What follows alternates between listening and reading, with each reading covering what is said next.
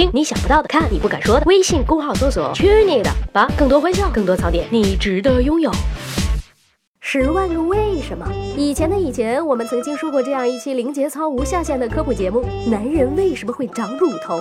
没听过的朋友往前翻啦。今天我们来说一说男人为什么会留胡子。不要以为三爷会说男人留胡子是为了证明自己的脸皮厚，这么坚硬的东西都能破皮而出。切，你能想到的我还说个毛啊！今天我要从心理学上解析一下男人为什么留胡子。第一，留胡子标榜着自信。过去的战争时代里，要知道男人的胡子和女人的头发是一个性质，留长了容易被对手抓到，打起仗来处于劣势。我留胡子证明我相信自己的实力。